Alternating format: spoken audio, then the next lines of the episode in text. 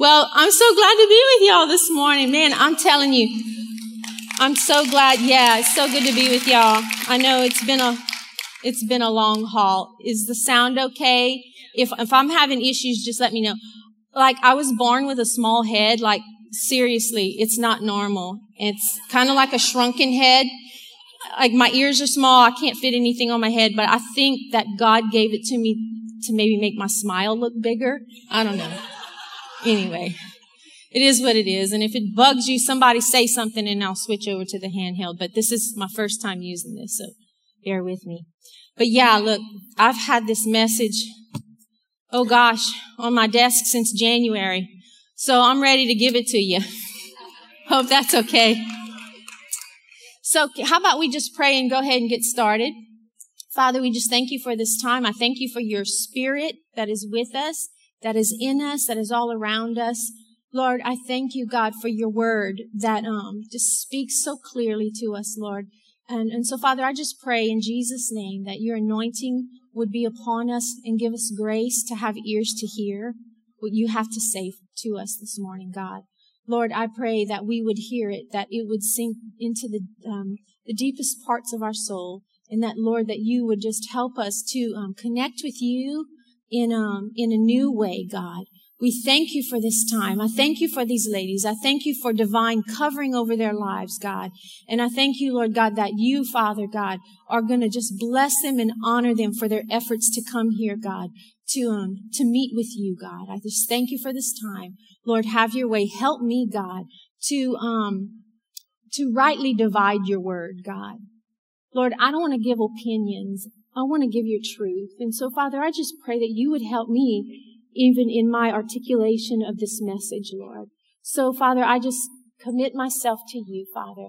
And Lord, I know that they are sitting in the pews committing themselves to you. Father, we commit ourselves to you. And we thank you, Father, for, uh, for your, uh, the grace to be here this morning. In the strong name of Jesus, we pray. Amen.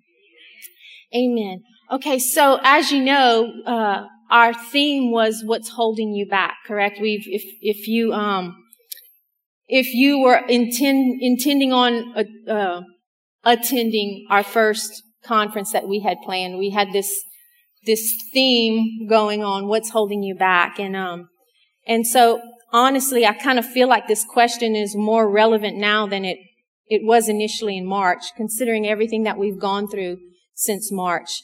Um, you know, 2020 has been a year layered with trials, right? And um, please encourage me. I can use the amens. Um, but it has. It's been a year layered, layered with trials. You know, you think about think about the whole scheme of things. You know, we had the pandemic within the world. Then we had the injustices within our country. Then we have the struggles within our families, in our relationships, right? We have conflict, we have illnesses, we have trauma. And then we have personal trials, those physical, mental, emotional, spiritual, internal things. And so one thing has not taken the place of another. They've merely just kind of piled on top of each other, right? I don't know. Does it sound right to you? For some of us, it has. And so, um, for some people, these experiences are really have been a driving force. You see it. You can see it in people. It's been a driving force. For others, I, these pilings, if you want to call them, have just kind of left them paralyzed and held back.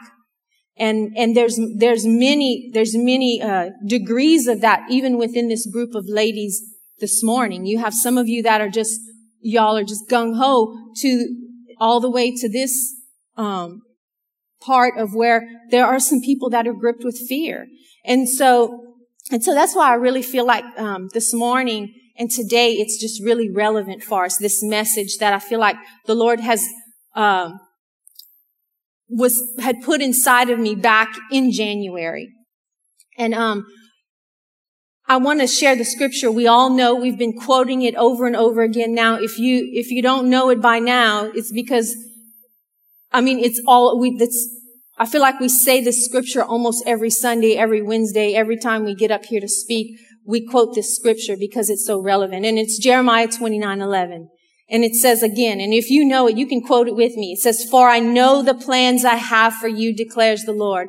Plans to prosper you, not to harm you. Plans to give you a hope and a future. Now looking through the natural eyes at everything that's happening now, this scripture may seem inapplicable to some, right? You might, you might be in a position where you've been through some stuff and you're like, I, I don't, this, this scripture does not connect with my current situation and what's going on in my life. Right now, I feel like God has turned a deaf ear and a blind eye to me. Like I feel like he has just left me hanging. There are a lot of people that feel that way. And so they don't feel like this scripture is current in their lives today. They feel abandoned. They feel like God has left them. God has forsaken them. God has abandoned them. However, you know, this scripture was, uh, in Jeremiah. If you, if you, if you look it up, Jeremiah wrote this in a letter to God's people back in 596 BC.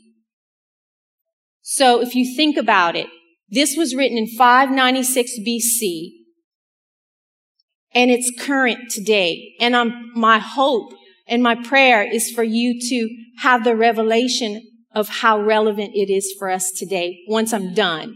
So we'll, we'll, journey through there and we'll get there. But my hope is that you will, you will be able to connect with it today, just like God's people did back in 596 BC, before Christ, five, almost 600 years before Jesus came, was when this was written. So, um, why is this scripture relevant today as it was back then? So to understand the intention behind the passage, that one passage, we need to understand the events surrounding it. Okay? So this passage, Jeremiah 29, 11, is one part of a letter that Jeremiah wrote to the group of God's people who were captured and carried over into exile from Jerusalem to Babylon. They were, they were captured by a king, the king of Babylon. They were, and they were carried over and imprisoned in Babylon. They were, if you, again, if you study that scripture, they were in captivity for 70 years. So imagine being in this coronavirus for 70 years. That we would have to live our lives in the captivity of this, of this epidemic, of this pandemic.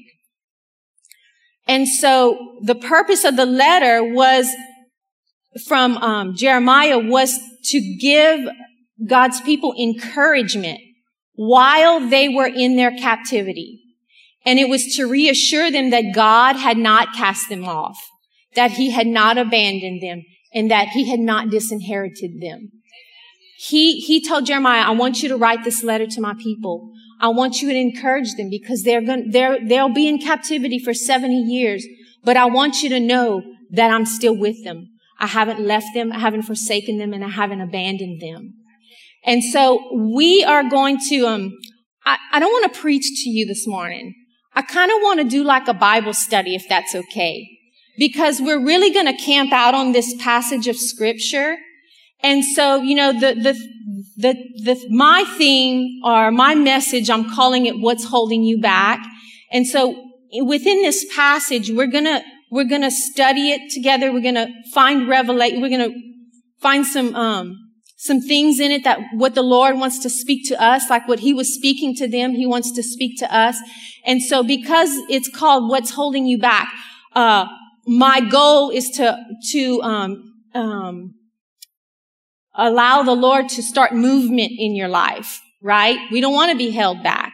And so we're gonna, I'm gonna use words like respond, uh, move, shift, you know, lots of action words. Okay, so we're gonna, we're gonna put some action words to try to get this going, alright? So we're gonna start in Jeremiah 21 and we're, uh, 29, we're gonna read 1 through 14. Okay? Y'all ready? Alright. I'm almost ready. Okay, it says in verse 1, this is the text of the letter that the prophet Jeremiah sent from Jerusalem to the surviving elders among the exiles and to the priests and the prophets and all the other people Nebuchadnezzar had carried into exile from Jerusalem to Babylon. And then verses two, through, two and three, he begins to list them. So we're going to skip through that. You can read that later. So we'll drop to verse four. And it says, this is what the Lord Almighty, the God of Israel says to all those I carried into exile from Jerusalem to Babylon. Build houses and settle down. Plant gardens and eat what they produce. Marry and have sons and daughters. Find wives for your sons and give your daughters in marriage so that they too may have sons and daughters. Increase in number there. Do not decrease. Also, seek the peace and prosperity of the city to which I have carried you into exile. Pray to the Lord for it, because if it prospers, you too will prosper. Yes, this is what the Lord Almighty, the God of Israel says. Do not let the prophets and diviners among you deceive you. Do not listen to the dreams you encourage them to have. They are prophesying lies to you in my name. I have not sent them, declares the Lord. This is what the Lord says. When 70 years are completed for Babylon, I will come to you and fulfill my gracious promise to you and bring you, uh, to bring you back to this place. For I know the plans I have for you, declares the Lord. Plans to prosper you and not to harm you. Plans to give you a hope and a future. Then you will call upon me and come and pray to me and I will listen to you. You will seek me and find me when you seek me with all your heart. And I will be found by you, declares the Lord and I will bring you back from captivity. I will gather you from all the nations and places where I have banished you, declares the Lord, and will bring you back to the place from which I carried you into exile. So we see here this letter of encouragement that God would uh, uh, wanted Jeremiah to write to his people. I have not abandoned you. This is this too shall pass. You're not going to stay here forever. There's some things that you're going to learn through this. But then I'm going to, I'm going to deliver you. I'm going to, I have a plan and a purpose. I'm going to deliver you. And I'm going to bring you back from the place where you were held captive. You know, sometimes trying times will make us feel gridlocked. It'll make us feel stuck. Kind of like we're treading quicksand. Have you ever felt that way? Can I see hands if you felt that way? Good. Well, not good, but you know. I understand. Okay, connect. I'm connecting. So, you know, according to this passion, this passage, God's people uh, were kind of, they, they were the same. It was the same for them. They were in horribly troublesome times. And, um, and they were struggling, right? However, if you read the passage and you see how God was instructing them, you can tell that God was trying to talk them out of their pit, right? And so, but even in their grim situation, God encouraged them, do not, to not let their trials stop them from living life. Don't allow your trials to stop you from living life. And this is the thing. God gave them two things to actively focus on. And that's what we're going to cover this morning. Two things God gave the Israelites to actively focus on, movement, actively focus on so that they could just continue to move forward so that their situation would not hold them back from the promises of God. Okay, y'all ready? The first thing he told them to act, actively focus on, number one, is their attitude. My attitude. I'll say my. I'm going to try to say me, my, to keep the focus on me so that no one feels, because it's really, I mean, I've read this over and over again and preached it to myself quite a few times. Attitude. Jeremiah 29 verses 4 through 7. This is what the Lord Almighty, the God of Israel says to all those I carried into exile from Jerusalem to Babylon. Build houses and settle down. Plant gardens and eat what they produce. Marry and have sons and daughters. Find wives for your sons and give your daughters in marriage so that they too may have sons and daughters. Increase in number there. Look what he says. Do not decrease. Verse seven, also seek the peace and the prosperity of what? Of yourself? No, of the city in which I've carried you into exile. Have a good attitude about your, that place that you're at right now. So what is God telling him? He's saying, he's saying to them basically, be optimistic. Don't look at what's going on around you and, and, and see that as your future. Be optimistic. Live your life. Make the best of it. He's saying, do not decrease. What he's meaning there is, uh, don't be diminished. Like, don't focus or wallow in your captivity. He's saying, don't tire yourself from the despair of the situation. We do that. We get, we get, we, we get, uh, we tire ourselves from despair of what's going on around us. I don't know. I've felt that way. So exasperated, so tired, so weary from everything that's been going on. He says, refuse to be a, he's saying, refuse to be a captive of the environment that you find yourself in. You know, we can be a captive of the environment we find ourselves in. He's saying, seek peace. Do everything in your power to seek peace. There's, um, there's two quotes I have for you from two of my favorite, um, authors, speakers, preachers. Uh, the first one is John Maxwell, and he says, what separates people who thrive from those who merely survive is how they face their problems. And then Tony Evans, who uh, is again one of my favorite um, speakers, you know, his wife just recently passed away. If you know, if you're familiar with Tony Evans, dynamic power couple in in in spiritual leadership, and she she not she not not too long ago she passed away. And Tony Evans, after his wife had just passed away, said this: "Life will have loss." Life will have pain. Life comes with struggling. But how you view and respond to that suffering will make all the difference in the world. So I wanted to look up the definition of attitude. As you know, I love definitions, correct? So this is what the definition of attitude is. It's a settled way of thinking or feeling about someone or something that is typically reflected in behavior. A settled way of thinking or feeling about someone or something that is typically reflected in behavior. So it's a thought or a feeling about someone or something that, ref- that is reflected in our behavior, in our actions. So what they're saying is our behavior the way that we respond or react to someone or something is going to expose our attitude about it. It's going to expose our attitude. So what that tells me is that our attitude is not really a, is not merely a thought. It's an action. And it'll determine the direction that we're going to move in. We're going to either move towards God or away from God. It's like a steering wheel. Our attitude will either steer us towards God or away from God. So I want to ask you a question. Okay? I asked myself the question and I was disappointed in, in the, in the answer.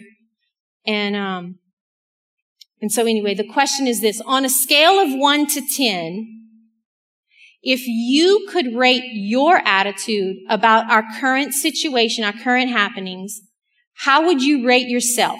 One being negative, 10 being positive in light of everything that's been going on, how, how would you rate your attitude towards it? You don't have to call it out loud, but just a, um, a question of reflection, self-reflection. You know, you see, the degree to which we handle our Babylon will be the degree to which we will handle our promised land. Think about that. The degree that you handle your Babylon, the attitude that you have within the, the, uh, trying times will be that, the attitude that you will have in your promised land. If you can't find joy and peace in your trying times, you will never be, you will never be satisfied even in your promised land. But here's the cool part. God told them, live your life. He said, you know, have a good attitude. But then I love this about God because he doesn't leave us to try to figure out things on our own, right? With every, with every command that God gives us, there's also a how to. We have to sometimes search that out. So we can't, we can't say, God, you didn't tell me how to do. You're just telling me to do this, but you didn't tell me how. It's, it's in the word. I guarantee you it's in there. But he's giving us the opportunity to search that out. Scripture says when we seek him, it says there, eh, right here in Jeremiah, when you seek me, you will find me. When you seek me with all your heart. And so when God gives us a command, there's a how to in there. We have to seek it out. So how to, ma- how to maintain a positive attitude? It's really the, it's one word that you've heard over and over again, and that's prayer. We maintain a positive attitude when we have a regular prayer life, a healthy, consistent prayer life. Look at Jeremiah 29 verse 7.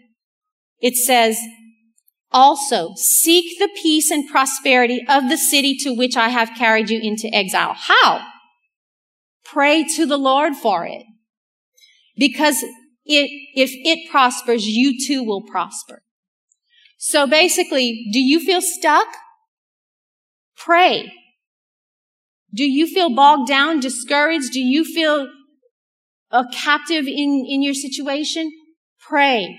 Don't just pray and don't just pray for yourself. Pray to the Lord for the place. You see, prayer moves us. We're held back, we're stuck, but prayer will move us. Prayer will move us two ways. Prayer will move us vertically and prayer will move us horizontally, right? Prayer moves us in the direction of peace and prosperity.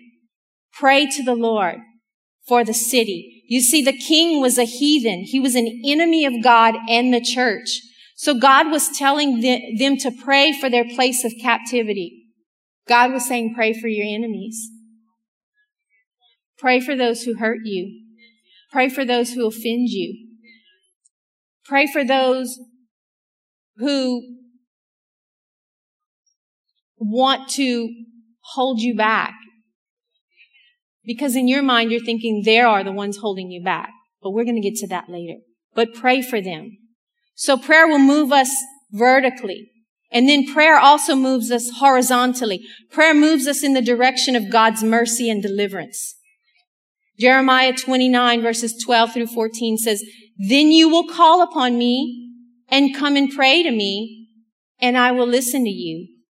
You will seek me and find me when you seek me with all your heart, I will be found by you, declares the Lord. And listen, he says, and will bring you back from captivity. Prayer not only moves us, prayer moves God. So my attitude will expose my prayer life or lack thereof. You see, whenever I am most cranky, and I'm seriously talking about myself, when I am most cranky, when I'm negative, when I'm critical, when I'm pouting, when I'm exasperated, when I'm offended, when I'm angry, when I'm frustrated, it's usually when I'm play, praying the least. You can ask my husband. When I am the most positive, the most encouraged, unmoved, empowered, fruitful, pleasant to be around, it's usually when I have been in consistent fellowship with God. James 5:16 says this in the amplified. I love this. Confess to one another therefore your faults. I just did. Your slip-ups, your false steps, your offenses, your sins. And look it says, and pray also for one another that you may be healed and restored to a spiritual tone of mind and heart. Pray for others so that your attitude can be healed. The earnest, heartfelt, continued prayer of a righteous man makes tremendous power available. Dynamic in its working, it says. Dynamic in its working. So when I am in regular fellowship with God, I can be sure that He will be faithful to keep me in check regarding my attitude. Will I be perfect? No. I will, I will flub up. I will fail. I will drop the ball. I will trip up. However, it will be quickly addressed by the Holy Spirit. Right? Can anybody relate? Can I see some hands? Show me some hands. If you, if you connect with that, show me some hands. Thank you. Result, the result's going to be brokenness, repentance, tenderness, and humility. And why? Because the, it's the movement of the Holy Spirit in my life. Right? Movement of the Holy Spirit in my life. Got it? All right. Number two. God encouraged the, uh, the Israelites, his people, to actively focus on where their trust was placed. Where they had placed their trust. Jeremiah 29 verses 8 through 9. It says, yes, this is what the Lord Almighty, the God of Israel says. Do not let the prophets and diviners among you deceive you. Do not listen to the dreams you encourage them to have. They are prophesying lies to you in my name. I have not sent them, declares the Lord. You see, they were getting impatient, and so they were making things happen in their own time, in their own mm-hmm. abilities, and in their own way. It said, do not listen to the dreams that you are encouraging them to have. It's like they were imposing their will. This is what I want to happen, so I need you to, I need you to make this happen for me. Instead of relying on God, they were relying on their own strength, on their own ability, tapping into their own, their own source rather than the Spirit of God within them. Their fleshly source. But God was saying to them, shift the source you're trusting in. Shift it off of you and onto me. You know, the scripture that says, trust in the Lord with all your heart. Don't lean on your own understanding, right?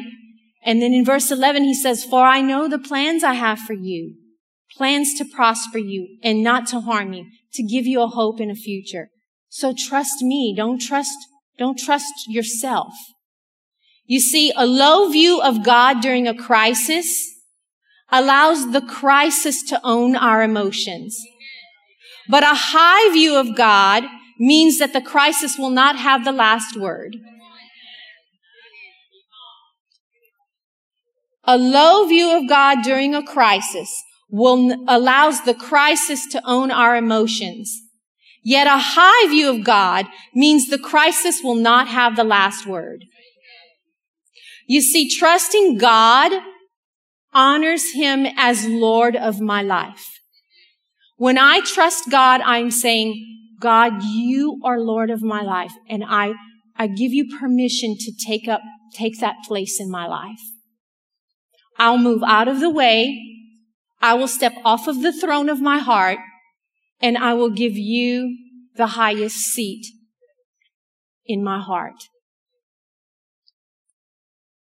It gives him permission to move me in the direction he wants me to go in, which is always the best direction. And it makes room for his anointing to flow through me. See, whenever I'm in the way, I'm a barrier to the Lord's anoint, for the, for the Lord's anointing. But when I step out of the way and I trust him, it makes room for his anointing to flow through me. Psalm 20 verses 6 and 7 says, Now I know the Lord saves his anointed. He will answer him from his holy heaven with the saving strength of his right hand. Some trust in chariots and some in horses, but we will remember and trust in the name of the Lord our God. Trusting God is believing that he knows what he is doing when he is not doing what I want him to do. Trusting God is believing that he knows what he is doing when he is not doing what I want him to do. You see, we get angry with God because God won't fulfill our demands. God, I gave you a list of what I wanted. I wanted this, this, this, this, my plans. And you didn't meet them. You, I can't check them off. So I'm mad at you, God, because you didn't answer my, my demands. But God never promised to answer our, our demands.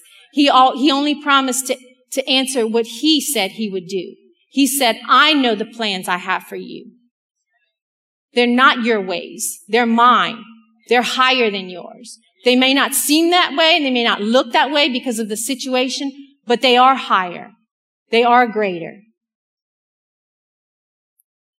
We can trust God with a promise He's made to us, not a demand we place on Him.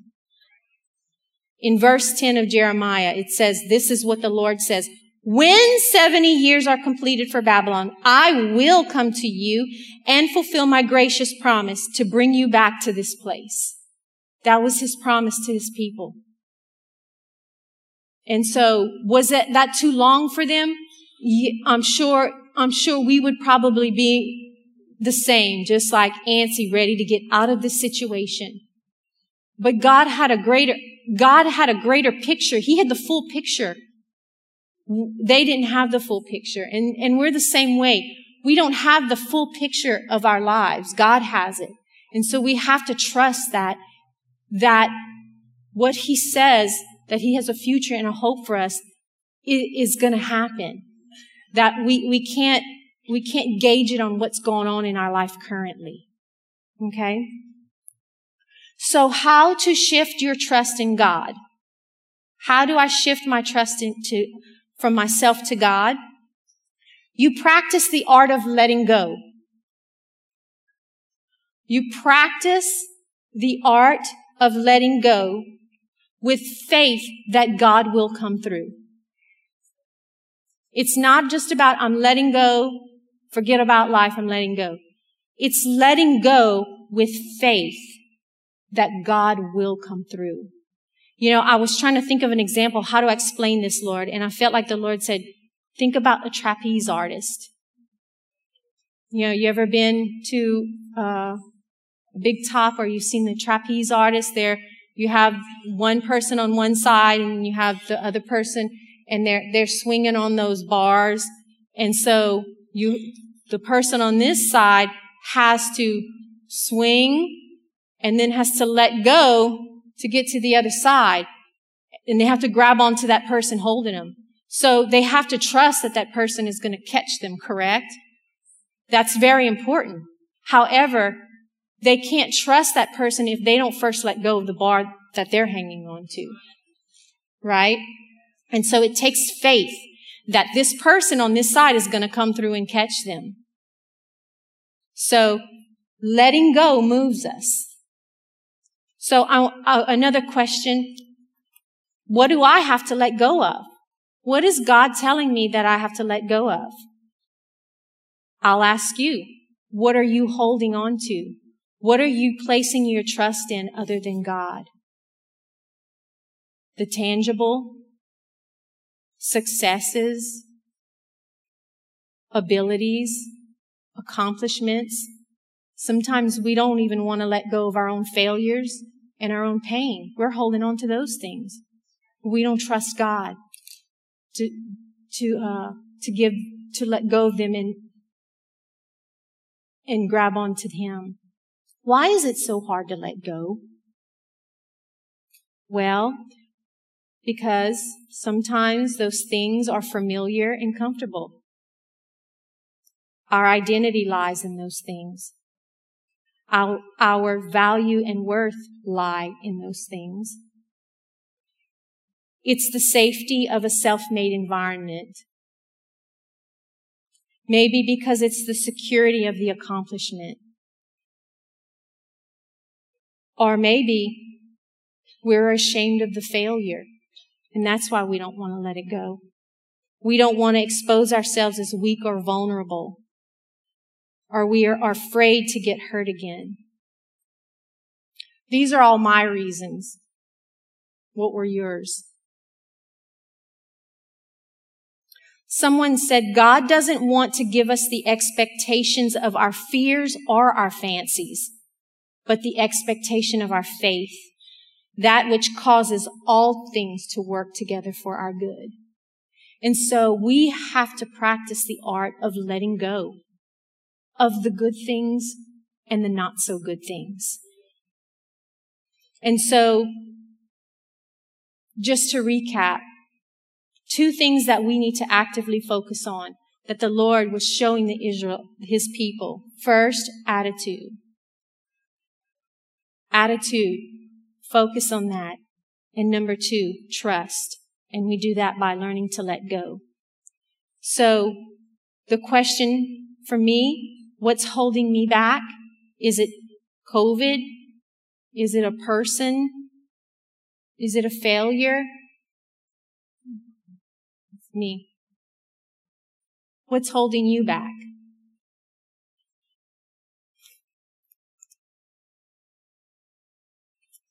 So probably the majority of you know this already. I can't not share it because it just happened and y'all, if you, um, if you follow me on Facebook, you saw the pictures, but, um, this happened to me on Tuesday. Doug, you can go ahead and put up the, so, uh, this happened to me on this, this Tuesday, a few days ago.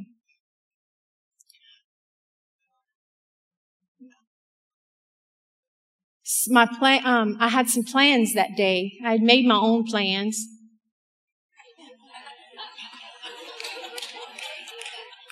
God had other plans.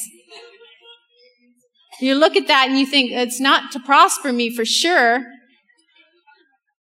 But I was on my way to the orthodontist. I had an orthodontist appointment, and then um, afterwards, I was um, I was coming to the church. I was coming to bring all the uh, the the decor that we that, I mean, it was a lot of decor. Obviously, there was not much left, but if you see in the trunk that brown box, in that box were, was all the decor just shattered to pieces. So yeah, it was pretty sad. Yes, yeah. But, um, so yeah, so I was at the red light at Congress.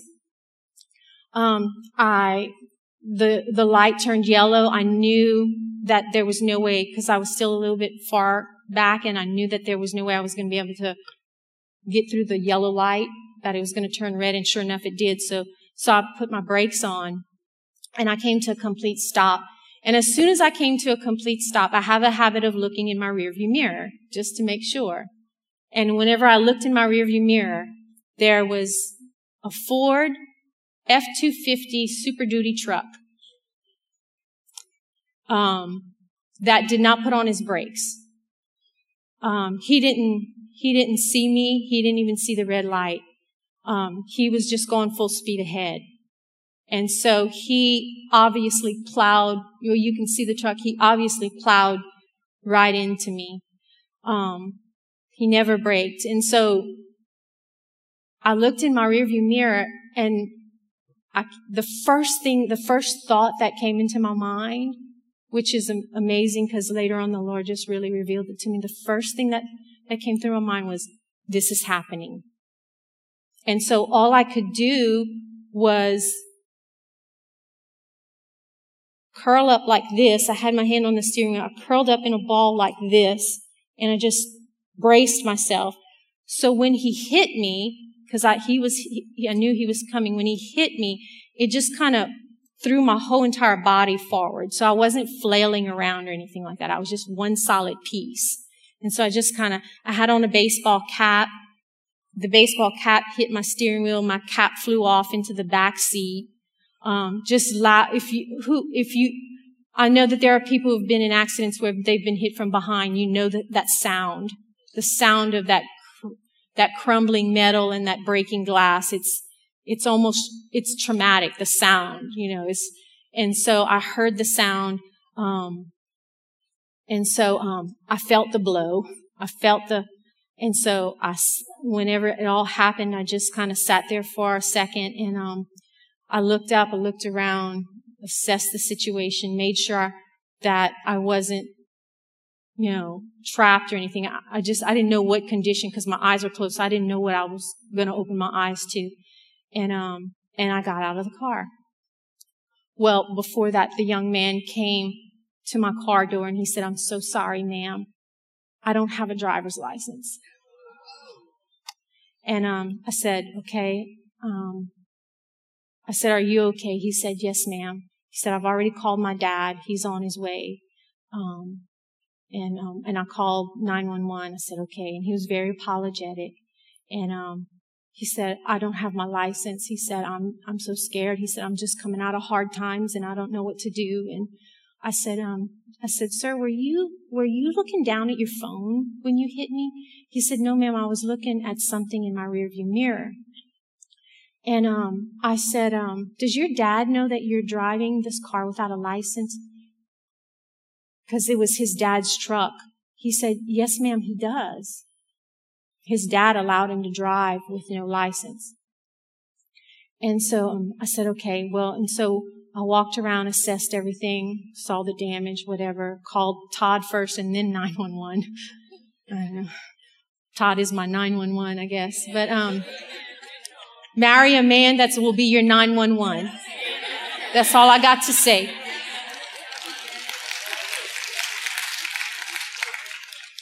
And, um, and so I went to, I walked around the back and I noticed something in the back of his truck and so whenever I walked back there, he had three teenagers in the truck with him.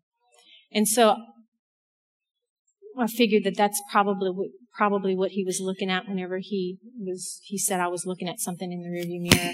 So, so he literally, he never, he never even noticed that the light was red. He was just coming. And so, um, so again, I felt fine. I got out of there other than being emotionally shaken up um, I had some anxiety that day. I, I, didn't have a scratch. I didn't have a scratch on my body. I didn't, yeah. And so, um, so, you know, I have, a, there's a lot of people that I know. I have a lot of friends in the past. And even now, I have some friends that are recovering from wrecks that are similar to this, that they were not so fortunate. Um, I have friends that were in wrecks like this from years ago and they're still having neck problems, back problems. Like they were not as fortunate as I was. And, um, and so they said, well, you know, you might feel fine now, but, um, but I'm just telling you, in the morning, you're going to feel it. And the third day is even, is even going to be worse. So just prepare yourself for that. And so I said, okay. And I appreciated that. I took, the, I took their advice. I used their wisdom. Um, I, uh, I took some, you know, Tylenol or whatever, just something to help my body relax so I could rest. And I prepared myself to wake up the next morning like this. And so, um, I had eaten some watermelon that night. And so before bed, and so I had to get up a few times to go to the restroom.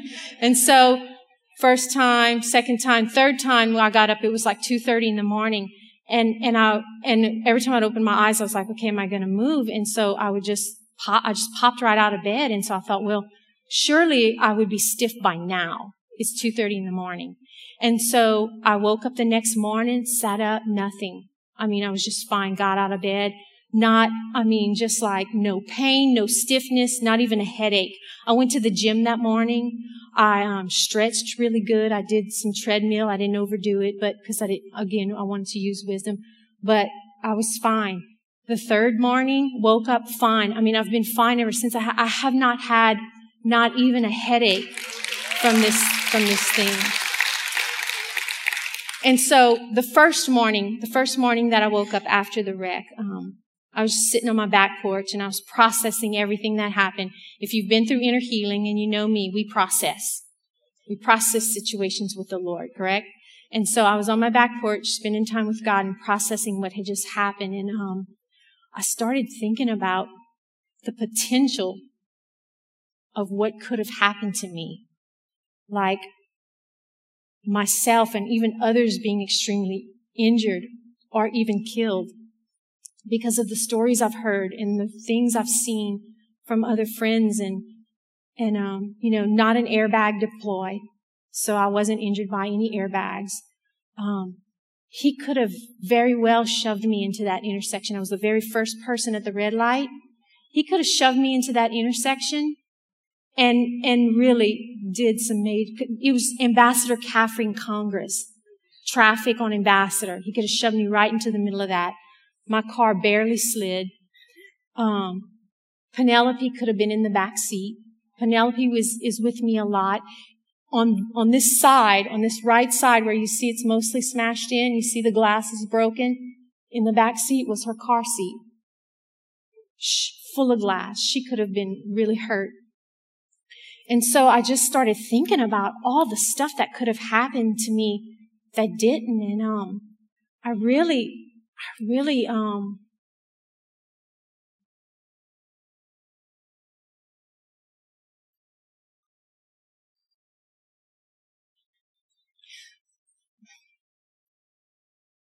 I really just got overwhelmed with um, with gratitude and humility because I did feel a sense of guilt that I was able to walk away when so many other good people that I know, like people who are good people who love God, they're not so fortunate. But why me? Why? Why would I be able to walk away from something like that and not other people? And so, excuse me.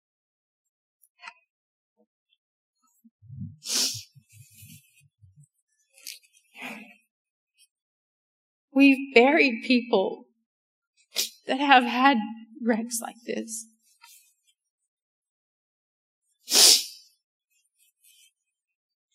And so I was just processing it with the Lord. And I just felt like He showed me two things through this experience. Number one, I really do believe that the Lord used my car in that spot at that time to possibly save this young man's life and potentially many others. Because I was the first one at the light. If I wouldn't have been there, he'd have probably, because he wasn't watching, he would have ran the light and he would have ran right into that traffic in that truck. And, and from visiting with him and hearing him talking you could tell that he probably did not know the Lord. And so, you know, knowing God, I feel like I would have been fine either way. If I, if I'd even gotten killed, I'd have been fine because I know God. I know where I'm going. But I don't know if he knew where he was going. He didn't know God. And so, I don't know, perhaps maybe God was just giving him another, another shot. I, I don't know, but I, I believe that the Lord used the situation to save his life for sure. But um, secondly, the reason I feel like the Lord showed me that I walked away without bodily harm is not because I did anything to deserve protection. It's not because I am better than anybody else or that God loves me more than anybody else or because I'm a pastor's wife and, you know, that's a, it, I don't, I, I don't feel like that's why God saved me because I'm, I'm a, have the, you know, I'm this better than thou person. You know, I believe he loves us all the same. And so, you know, I, I don't know why some good people get affected by this and some don't. I just, I know that God loves us all the same, no matter what. And it's not something we do or don't do to deserve whatever the outcome is. And so I guess I'm trying to say this to encourage people who, who have been through this that have not been so fortunate. It's not because you did or didn't do something right or wrong. It's not a punishment from God. He loves you as much as he loves anybody else. He loves us all the same, no matter the physical outcome. But I believe that the Lord was saying to me, and I, I kind of wrote it down because um, I just journaled it down. I felt like the Lord was saying to me, Tonya, I want your physical condition out of this wreck to represent what I desire for the condition of the souls of my children to be like after a critical life event. Your mind, your will, your emotions. You know, my body came out physically well, But it doesn't always happen that way, right? People get injured. What really matters is how is our soul going to be after this event? Our mind, our will, and our emotion. Doug, put that picture up again. See, this can represent a life situation, but it doesn't have to represent our souls in that life situation. And, and for me to be able to go through that and walk away, I felt like the Lord said, this, I was able to do this. Walk, Jesus paid a high price to give us eternal life. You know, he didn't take necessarily, uh, we may get stung by life, but Jesus came to take away the sting of death. And so no matter what life has to offer us here, we don't have to feel the sting of it. We don't have to feel the sting of death. We don't have, our souls don't have to be in this condition after a crisis. You know, we have plans, but God has better plans, right? What is, what are His plans for us? To give us a future and a hope. And here's the thing. We want to look solely on this planet as our, for what our future and our hope is on this planet. But heaven is our future. Jesus is our hope. And so when we can really get, get that in our spirit and get that in our soul and hold on to that, then we can get our eyes, we won't be so tied down to what's happening here in the natural. You know, again, we get plowed from behind and life looks like this, but we don't have to necessarily look like this. Will we feel it? Yes.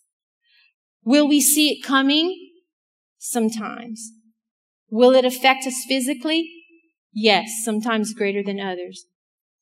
But after the dust settles and we assess the situation and process the event with God, a God who loves us all the same no matter what, if I may add, we can walk away with our souls intact, healed and whole. And so I'm going to close with this. I want you to think about something that you might be going through right now. And think about whatever, what I said earlier, the thought that came to my mind when I looked up in the rearview mirror and I said, this is happening. What can you say as far as something that's going on your, in your life right now that you can say this is happening?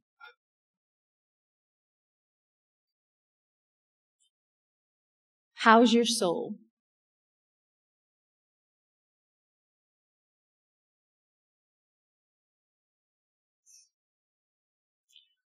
Could you close your eyes? Thank you. Just take a deep breath. And then release it.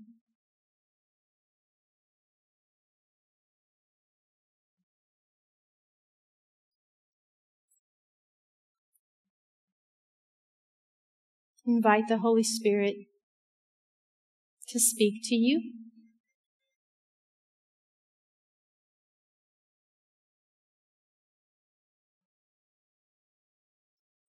And ask yourself this question What's holding me back?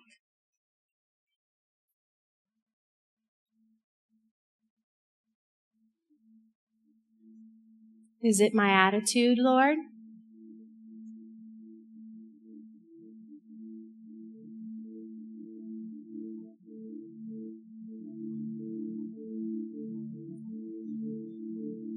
If so, Lord, help me. Help me with my prayer time. Help me in my devotion with you.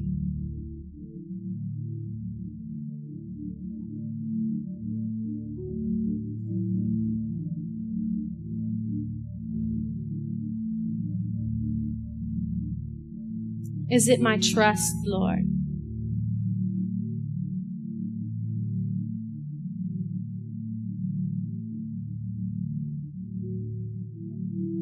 Show me what I'm placing my trust in other than you.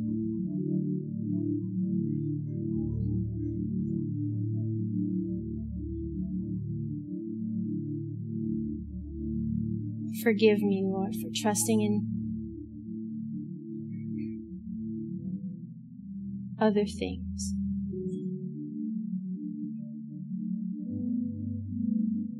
Help me let go and turn to you, Lord.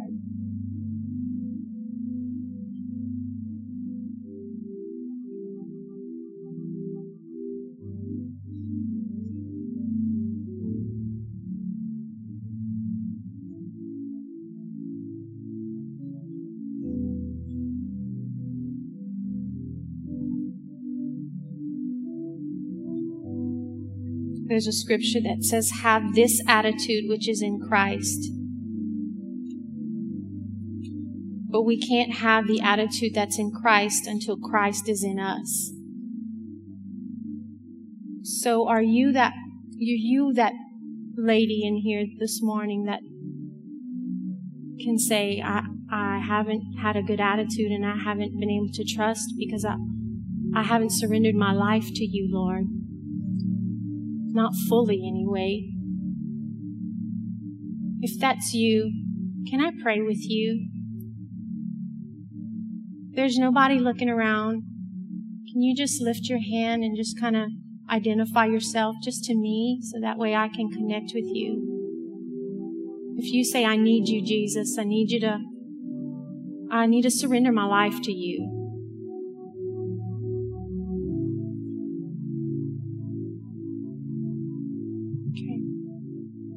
Now, can we just pray this prayer together?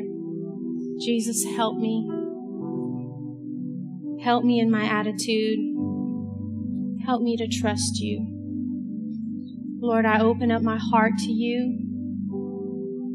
I surrender my life to you. I invite you to be a part of my life, the main part of my life. I give over the control to you, Lord. Help me to trust you. Help me to let go. I need your grace even to let go. Help me in my attitude. I can't even pray without your grace. Help me, Lord. Show me, God, what I need to do to draw closer to you, God. I just want to be closer to you,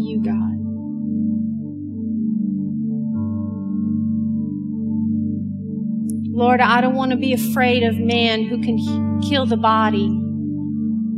I want to fear you who can, can kill the body and the soul. Lord, I, I don't want to lose my life and my soul. I surrender to you, Lord.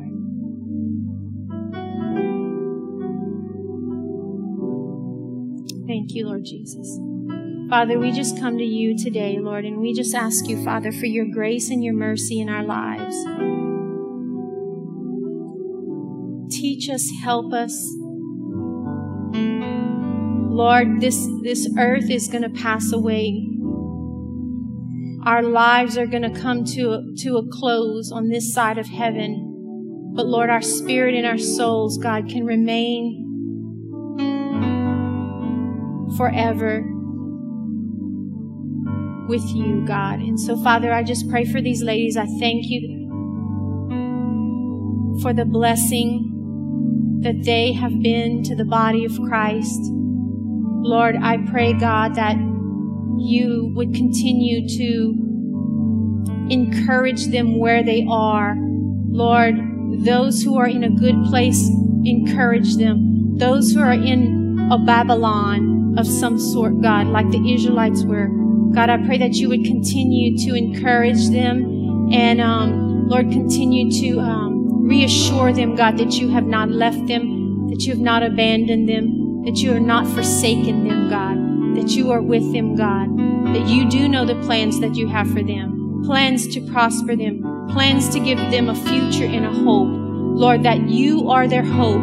Heaven is their future. And Lord, their souls is what you desire that you paid the price for that would remain intact, that would remain healed, that would remain whole. Lord God, I thank you, Father, for your son Jesus that took away the sting of death. Lord, it's way more important than the sting that any life could offer us, is that you took away the sting of death. And so, Father, we celebrate that, we rejoice, and we thank you for God, the work that you've done to give us that privilege and that honor to be called your, your daughters. And it's in Jesus' precious, holy, powerful, strong name we pray. Amen and amen.